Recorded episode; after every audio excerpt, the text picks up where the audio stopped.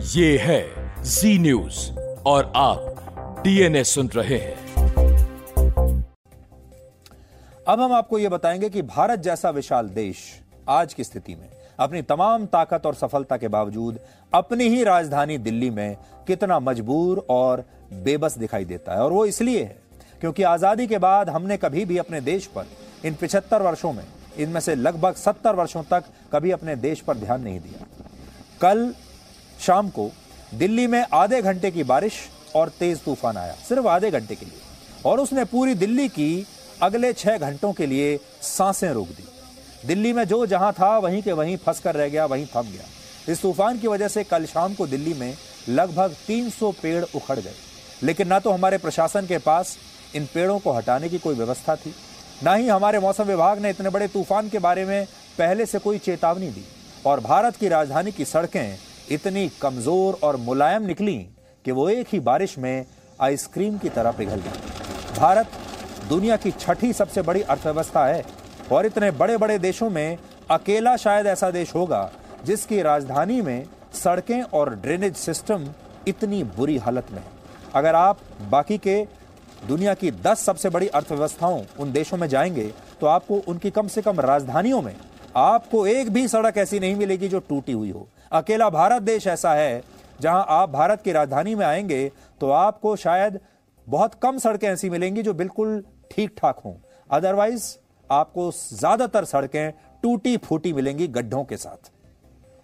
और ऐसा सिर्फ़ भारत में ही हो सकता है। और अब तो भारत के लोगों को इस सब की आदत पड़ गई है। आप सबको पता होगा, कल डीएनए में मैं आपके साथ नहीं था।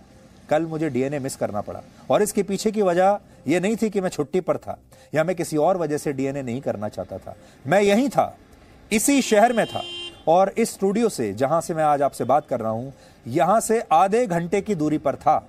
लेकिन इस आधे घंटे की दूरी को तय करने के लिए कल साढ़े चार घंटे लगे।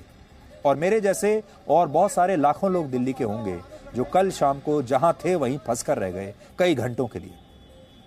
और यही वजह है कि इस तूफ़ान की वजह से कल मैंने डीएनए को मिस किया, लेकिन बहुत सारे लोगों ने अपने बहुत सारे कामों को मिस किया होगा। कोई घर नहीं पहुँचा होगा, कोई दफ्तर नहीं पहुँचा होगा, किसी को बहुत काम होंगे। और ये शायद दिल्ली में जो हमारे दर्शक हैं, उनकी भी यही कहानी होगी, जो मेरी कहानी है। क्योंकि इस तूफ़ान की वजह से कल दिल्ली में सब कुछ रुक गया था। इस तूफ़ान के दौरान कई इलाकों में 100 किलोमीटर प्रति घंटा की रफ्तार से हवाएँ चली। ज़्यादातर इलाकों में तेज बारिश हुई, लेकिन मौसम विभाग ने इस तूफ़ान की चेतावनी इसके आने से सिर्फ़ 20 मिनट पहले जारी की। और यह पहली बार नहीं है, जब हमारे मौसम विभाग से इस तरह की कोई चूक हुई हो।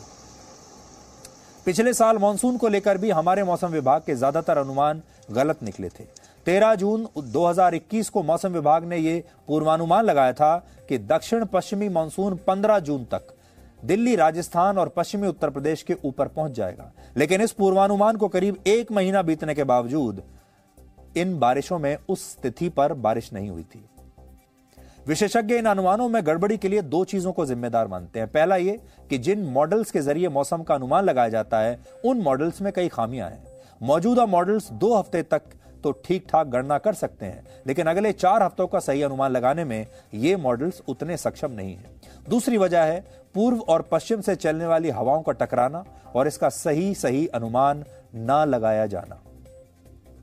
दुनिया के जो बड़े बड़े देश हैं, वहाँ मामूली सी बारिश को भी बहुत गंभीरता से लिया जाता है। और वहाँ सरकारों की ज़िम्मेदारी होती है कि लोगों को मौसम से संबंधित सही और सटीक जानकारी पहले से मिल जाए, चेतावनी पहले से मिल जाए। और सबसे बड़ी बात, इन देशों में लोग घर से बाहर जाने से पहले अपने मोबाइल फ़ोन पर वेदर अपडेट्स ज़रूर चेक करते हैं, जबकि हमारे देश में ऐसा नहीं है। हमारे देश में आज भी लोग जागरूक नहीं है, वो वेदर अपडेट्स पर जाते नहीं है। हमारे देश में मौसम विभाग तूफ़ान आने से सिर्फ़ 20 मिनट पहले चेतावनी जारी करता है और लोगों को न्यूज़ चैनल्स और अखबारों से यह जानकारी मिलती है कि मौसम विभाग ने इसे लेकर कोई सूचना नहीं दी थी। इस तूफ़ान और बारिश से दिल्ली में कल 300 पेड़ उखड़ गए और ये सारे पेड़ जड़ के साथ उखड़कर सड़कों पर गिर गए।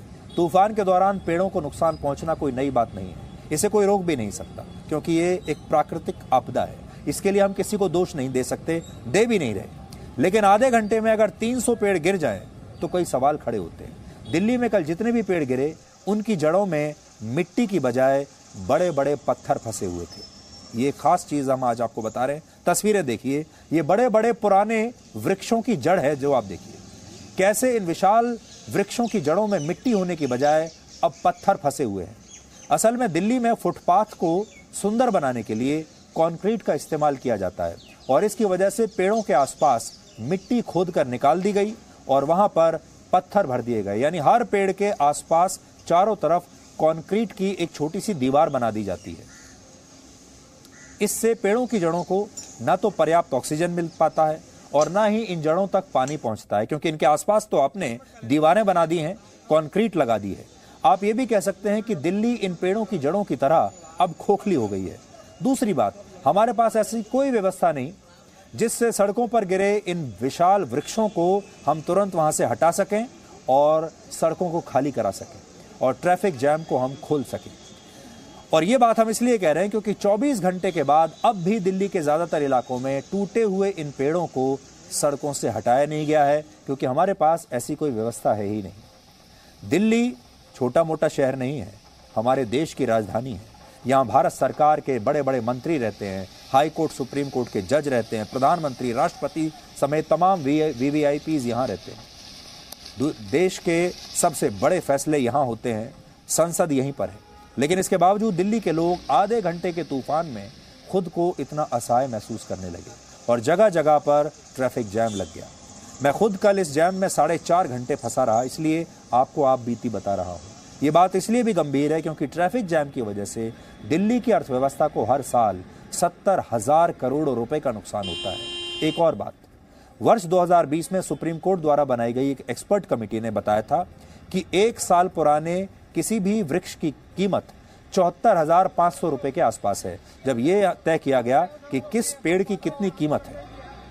इस हिसाब से अगर कल दिल्ली में 300 पेड़ गिरे हैं और उनकी औसत वर्ष उनकी औसत उम्र हम 20 वर्ष भी लगा लें तो इस हिसाब से 44 करोड़ 70 लाख रुपए का नुकसान दिल्ली को हुआ है। वैसे तो आपको ऐसी तस्वीरें भारत के किसी भी शहर में दिखाई दी जाएँगी, चाहे वो दिल्ली हो, मुंबई हो, बेंगलुरु हो, चेन्नई हो, या कोई भी शहर हो। लेकिन दिल्ली अलग है, क्योंकि ये भारत की राजधानी है। भारत की पहचान है। विदेशों से जो बड़े बड़े मेहमान आते हैं बड़े बड़े नेता आते हैं, वो भी दिल्ली ही आते हैं। सोचिए, आज अगर क्वाड देशों की बैठक दिल्ली में हो रही होती तो शायद अमेरिका के राष्ट्रपति जो बाइडन और जापान और ऑस्ट्रेलिया के प्रधानमंत्रियों को नाव में बैठकर सम्मेलन वाली जगह पर ले जाना पड़ता या हो सकता है कि वो इस सम्मेलन तक पहुँच ही नहीं पाते। सोचिए, अगर हमारे देश में इस समय कॉमनवेल्थ गेम्स हो रहे होते ओलंपिक खेल हो रहे होते, कोई बहुत बड़ा आयोजन हो रहा होता तो यकीन मानिए उसे रोकना पड़ता, क्योंकि लोग वहाँ तक पहुँच ही नहीं पाते। भारत दुनिया की छठी सबसे बड़ी अर्थव्यवस्था है। लेकिन इसके बावजूद हमारे देश की राजधानी की सड़कों की स्थिति शायद पूरी दुनिया में सबसे खराब है और ये सड़कें कुछ ही देर की बारिश में उखड़ जाती हैं, पिघल जाती हैं और फिर इन्हें ठीक करने में वर्षों लग जाते हैं। और सोचने वाली बड़ी बात यह है कि जो लोग इन खराब सड़कों का निर्माण करते हैं, यानी जो ठेकेदार इन सड़कों का निर्माण करते हैं, ना तो उनके खिलाफ कोई कार्रवाई होती है और ना ही लोग इसके खिलाफ कभी भी कोई आवाज़ उठाते हैं। हमारे देश में हर मुद्दे पर विरोध प्रदर्शन शुरू करने की परंपरा है। आपने देखा होगा, कोई नया कानून आता है। जम्मू कश्मीर से 300 अनुच्छेद 370 हट जाता है। नया नागरिकता कानून आता है। लोग सड़कों को घेर कर बैठ जाते हैं। मंदिर, मस्जिद को लेकर आंदोलन होते हैं। विरोध प्रदर्शन किए जाते हैं। अगर किसी कंपनी के कर्मचारी अपनी सैलरी से खुश नहीं है, वो भी विरोध प्रदर्शन करने के लिए सड़कों पर उतर आते हैं। हमारे देश में कुछ लोग खुद को असुरक्षित बताकर भी आंदोलन करते हैं। यहाँ धर्म के नाम पर विरोध प्रदर्शन किए जाते हैं। लेकिन आप असल में असुरक्षित कैसे होते हैं? सबसे ज़्यादा असुरक्षित आप कब होंगे?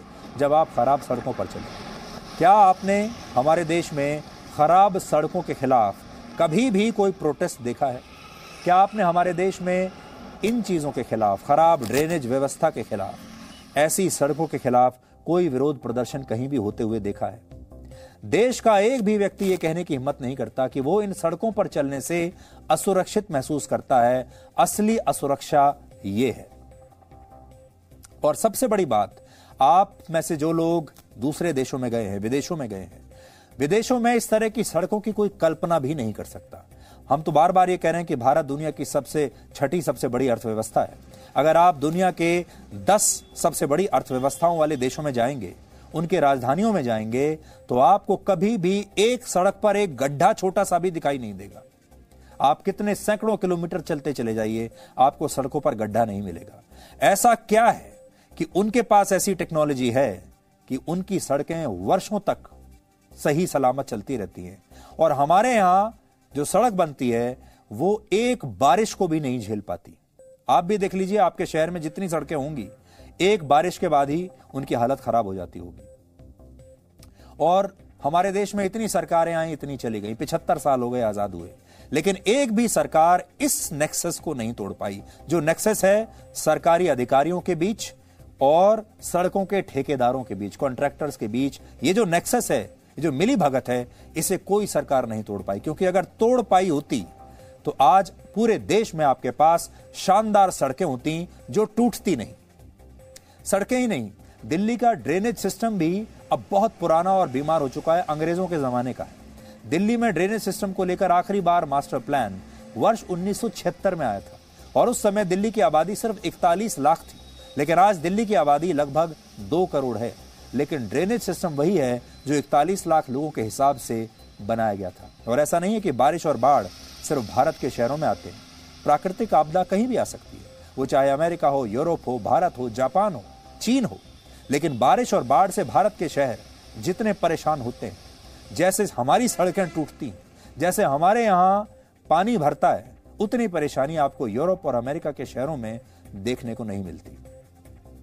भारत आज नेदरलैंड से बहुत कुछ सीख सकता है, जहाँ 27 परसेंट क्षेत्रफल समुद्र तल से नीचे है। लेकिन नेदरलैंड्स ने सैकड़ों वर्ष पहले ही अपने मज़बूत ड्रेनेज सिस्टम को विकसित कर लिया था।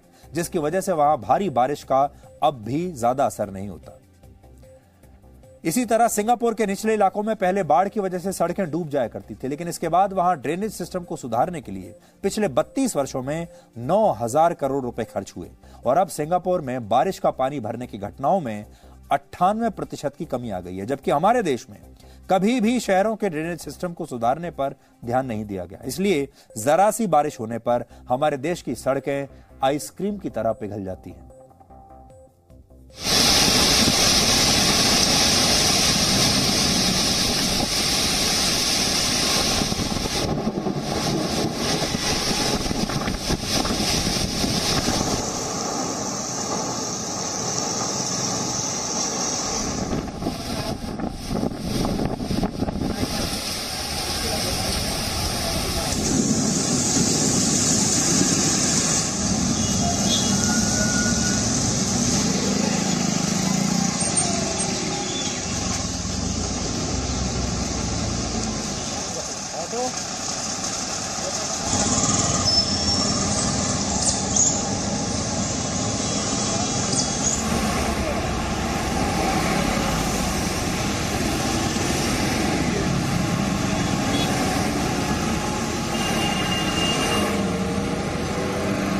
जाम है पेड़ वेड़ गिरे हैं तो जाम तो हो गई अभी। काफ़ी जगह पेड़ गिरे हुए हैं। ऑटो तो मिल रहे हैं हम जाम की वजह से निकल जाएँगे पैदल।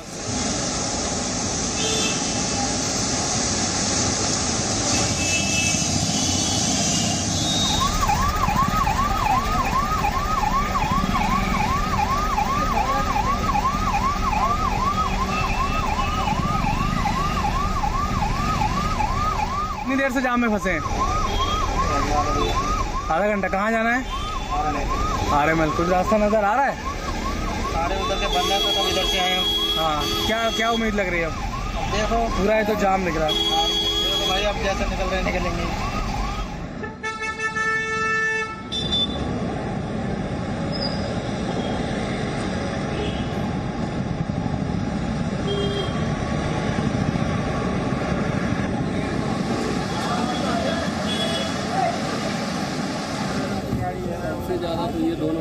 दोनों गाड़ी ऑटो का ही हाल है सार बिल्कुल ही गई है तो। देखना देखना क्या हाल। ये सामने मेरा ऑफ़िस है गाड़ी यहाँ पर खड़ी हुई थी। अचानक से तूफ़ान आया हम अंदर ऑफ़िस में ही थी। ये बाहर मेरी गाड़ी आप देख रहे हैं सेवन थ्री डबल नाइन लिखा है। ये मेरी बिल्कुल डैमेज हो चुकी है, अंदर से डस्ट वगैरह फ्रंट ग्लास सब कुछ इसमें डैमेज है। भैया हट जाओ भैया। मिल सकता है कभी उधर हाँ, उधर भग जा भैया। मैं तो सर तिलक मार जा रहा था मैं सारा घूमते हुए ऑल द वे आया हूँ। फिर भी जगह नहीं मिली इसी इसी रोड से निकलना पड़ रहा मुझे टाप के। और तिलक मार्ग में तो हमारे जो पेड़ गिरा वो तो रोड ही बंद है। सारे जगह पूरा दिल्ली एक तरफ़ बंद हो चुका है।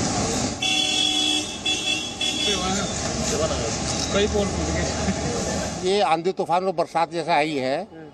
तो उसी समय मैं यहाँ पे आया हूँ और इस पेड़ के नीचे मैंने अपनी कार को खड़ा किया है। लेकिन मैं कार से नीचे उतरा नहीं, छोटा बच्चा मेरे साथ में था। वो कह लगा, पापा, आप निकल जाओ, मैं कार में बैठा हूँ। अब मैं आपको जो मौसम विभाग का अलर्ट आया था, वो जरा पढ़कर मैं आपको सुनाता हूँ। ये जो तूफ़ान आया है, ये कल आया है चार बजकर पैंतीस मिनट के आसपास, साढ़े चार बजे के आसपास आप लगा लीजिए। और जो अलर्ट जारी किया है हमारे मौसम विभाग ने, वो किया है चार बजकर पंद्रह मिनट पर। यानी इस तूफ़ान से लगभग पंद्रह से बीस मिनट पहले उन्होंने अलर्ट जारी किया है। देखिए क्या लिखते हैं। वो लिखते हैं कि thunder storm dust storm with light to moderate intensity, rain and gusty winds with speed of 50 to 60 kilometre per hour would occur over and adjoining areas of entire Delhi and NCR. कहने का मतलब वो ये कह रहे हैं कि 50 से 60 किलोमीटर प्रति घंटे की रफ्तार से हवाएँ चलेंगी। मॉडरेट मध्यम स्तर की बारिश हो सकती है और थंडर स्टॉम तूफ़ान आ सकता है। लेकिन उसमें भी वो, उन्होंने लिखा है, लाइट टू मॉडरेट, यानी कम इंटेंसिटी से लेकर मॉडरेट, मध्यम इंटेंसिटी। लेकिन ये जो आपके सामने तस्वीर दिख रही हैं, ये तो बहुत अलग कुछ बयां कर रही हैं। और जब तूफ़ान आया जो हवाएँ चली, वो 100 किलोमीटर प्रति घंटा की रफ्तार से भी ज़्यादा की हवाएँ चली। लेकिन हमारा मौसम विभाग कहता है कि 50-60 किलोमीटर के आसपास चलेंगी और इस पूरी एडवाइजरी को या आप इसको अलर्ट को देखकर किसी को भी ये नहीं लगेगा कि दिल्ली में कोई बड़ी आपदा आने वाली है।